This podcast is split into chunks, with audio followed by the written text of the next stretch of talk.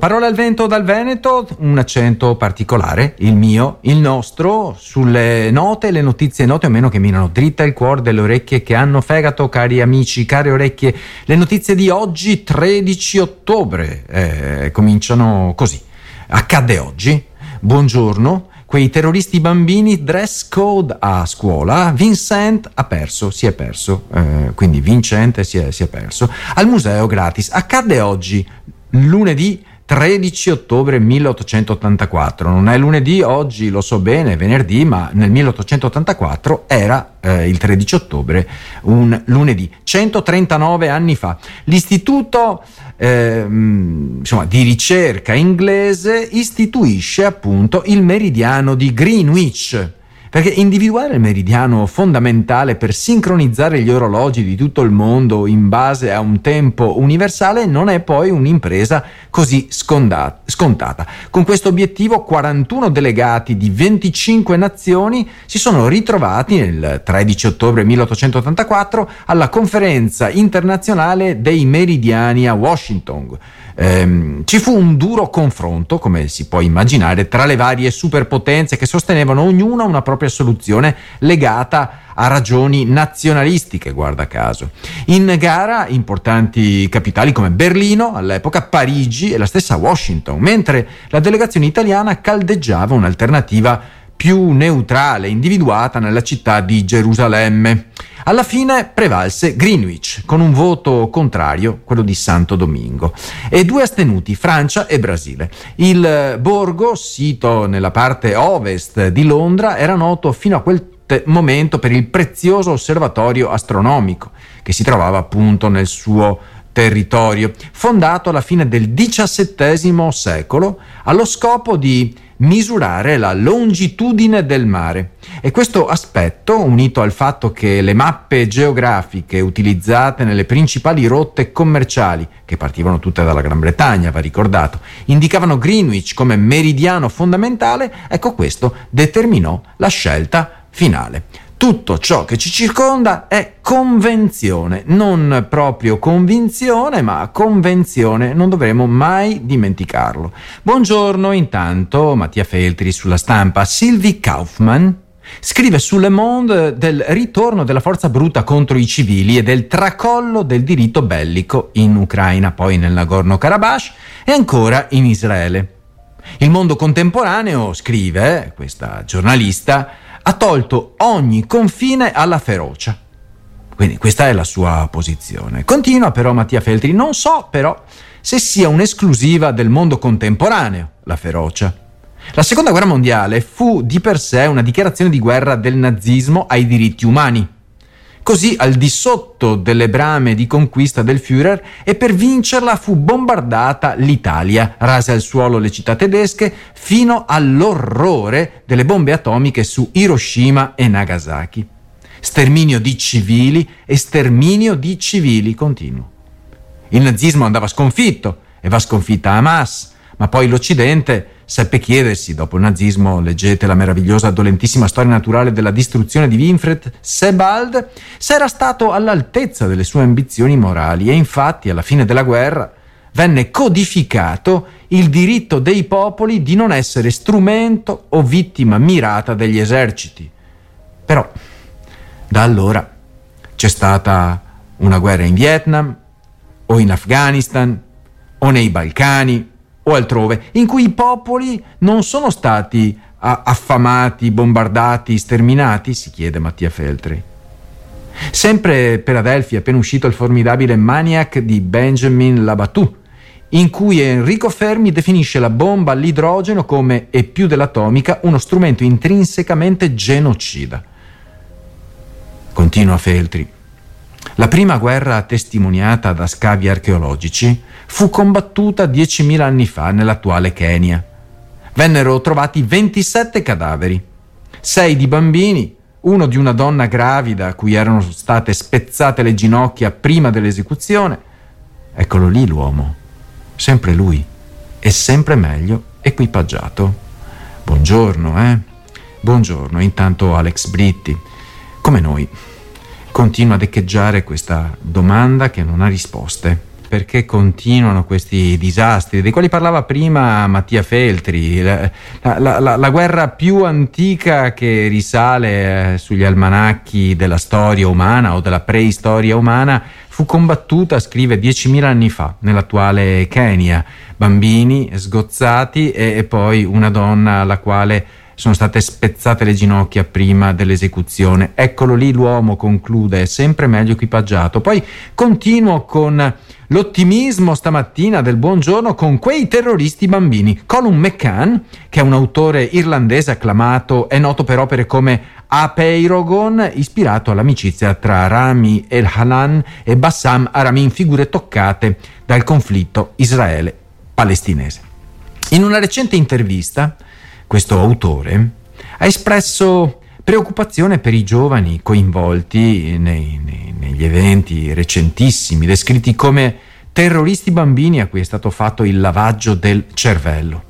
McCann enfatizza la mancanza di possibilità e speranza che purtroppo spinge questi giovani verso la violenza e la morte, anche il suicidio. Il suo lavoro mira a superare il binomio vittima carnefice che, che spesso anima i nostri dibattiti, no? e evidenziando invece la necessità della complessità e della comprensione nella narrativa.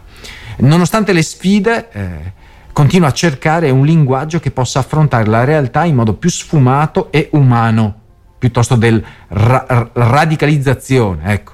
Da New York McCann ha espresso preoccupazione per la recente escalation di violenza, come noi tutti d'altronde, riflettendo sull'importanza di rompere le, le, le barriere mentali, le chiama così, e il ruolo cruciale delle narrazioni in questo processo. Ha sottolineato l'importanza di un dialogo che inizi nelle scuole, nelle case, cercando di coinvolgere i giovani nella comprensione della complessità della realtà. Il mondo non è bianco e nero, il mondo è grigio.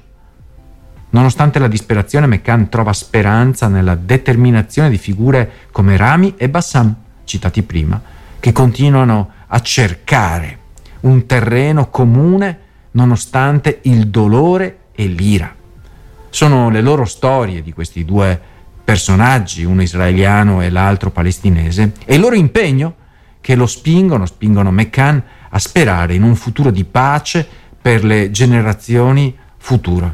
Eh, arriveremo mai a vivere una pace, una pace vera? Arriveremo mai a vivere non la pace come assenza di guerra, ma come armonia, come comprensione, come solidarietà? Questa è l'utopia cristiana, questo è il sogno è il messaggio intrinseco nel, in colui che rigetta le religioni e si inventa finalmente una dimensione altra che ha a che fare con un verbo solo. Ama tuo Dio e ama il tuo prossimo come te stesso. Non puoi uscire da questo binario se vuoi vivere finalmente in pace. Dress code, dress code, cioè un codice di abbigliamento a scuola. E nel suo articolo Gianni Oliva espone un punto di vista critico ecco, sul dress code eh, introdotto recentemente dal liceo Palmieri di Lecce che ha attirato l'attenzione non solo per le prescrizioni imposte agli studenti, ma anche per quelle applicate ai docenti e anche ai genitori.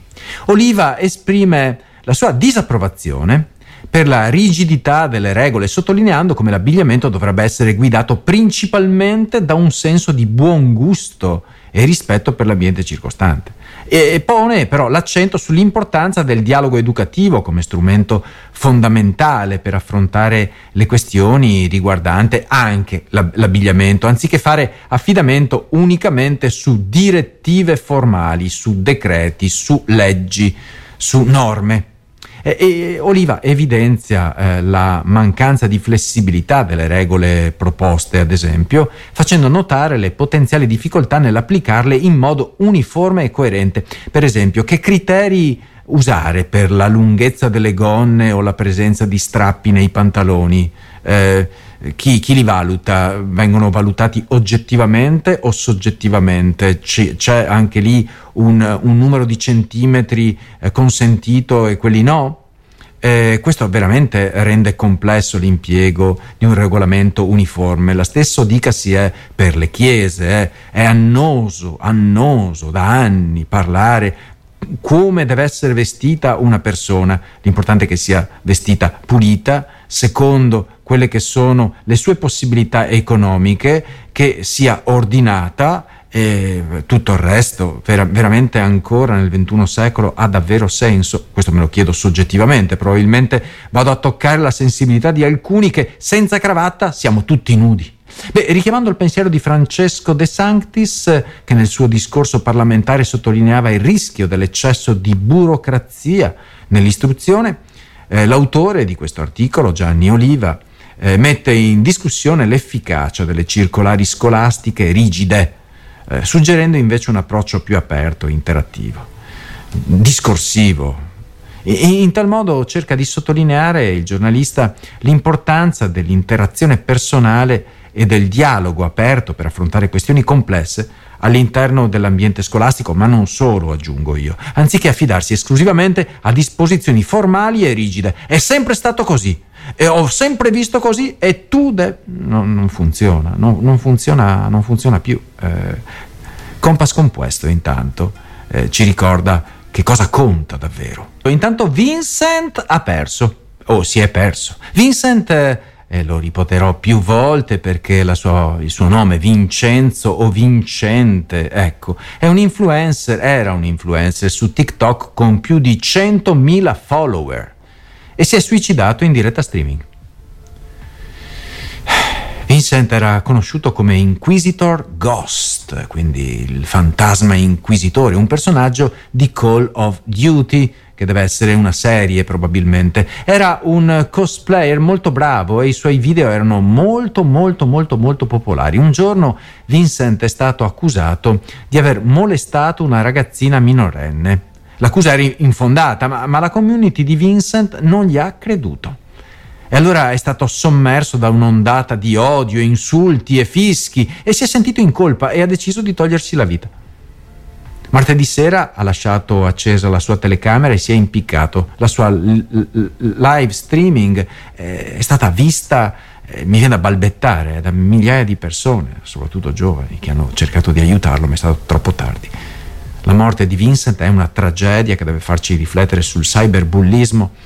Le parole possono essere molto dolorose, possono avere conseguenze devastanti. Era un ragazzo giovane e talentuoso che ha perso la vita a causa di un'accusa falsa, di una fake news. La sua morte è un monito a tutti coloro che sono vittime di cyberbullismo. Non siete soli e non dovete vergognarvi di chiedere aiuto. Che brutte notizie, veramente. O, o, sono sfortunato io che mi imbatto solo in brutte notizie, ma se non avessi il Vangelo davanti agli occhi, veramente sarebbe una brutta giornata. Per fortuna, per fortuna, o meglio, per grazia di Dio, abbiamo la possibilità di leggere il Vangelo e sappiamo che questo mondo presto finirà. Al museo gratis intanto, il museo egizio di Torino, cari orecchie di RWS, si sta preparando per il suo bicentenario. Ve lo ricordate l'uomo bicentenario? E il direttore Christian Greco, che non è l'uomo bicentenario, ma è uno studioso di eh, egittologo di fama mondiale, ha annunciato l'ambizioso obiettivo di rendere la collezione permanente del museo gratuita e accessibile a tutti entro il 2028 campacavallo, qualcuno dice, però insomma eh, se andiamo avanti così eh, un anno alla volta arriviamo presto. L'idea è di trasformare il museo da una semplice eh, custodia eh, delle, delle opere d'arte a un ente di ricerca attivo che offra una vasta gamma di servizi culturali. L'approccio di Greco si basa sul modello dei musei anglosassoni dove l'ingresso alle esposizioni permanenti è gratuito e i visitatori pagano solo per le attività aggiuntive.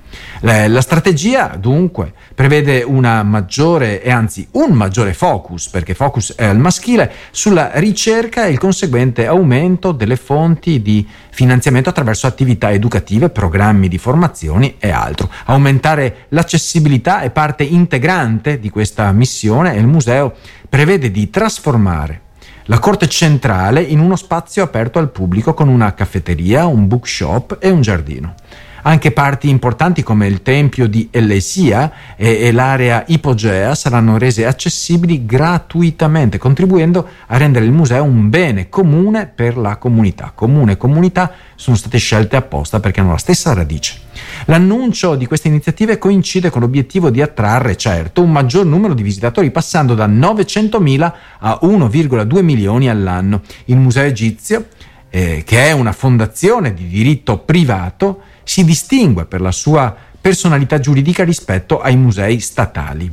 Queste iniziative rappresentano un passo avanti verso l'obiettivo di trasformare il museo in un luogo di incontro e cultura per tutti, indistintamente, e fanno parte del progetto eh, eh, di celebrare il bicentenario con importanti novità eh, e anche autorità compresa la presenza del presidente Sergio Mattarella. Benissimo, eh, il bicentenario si avvicina e dunque buon compleanno, eh, buon, buon centenario meglio.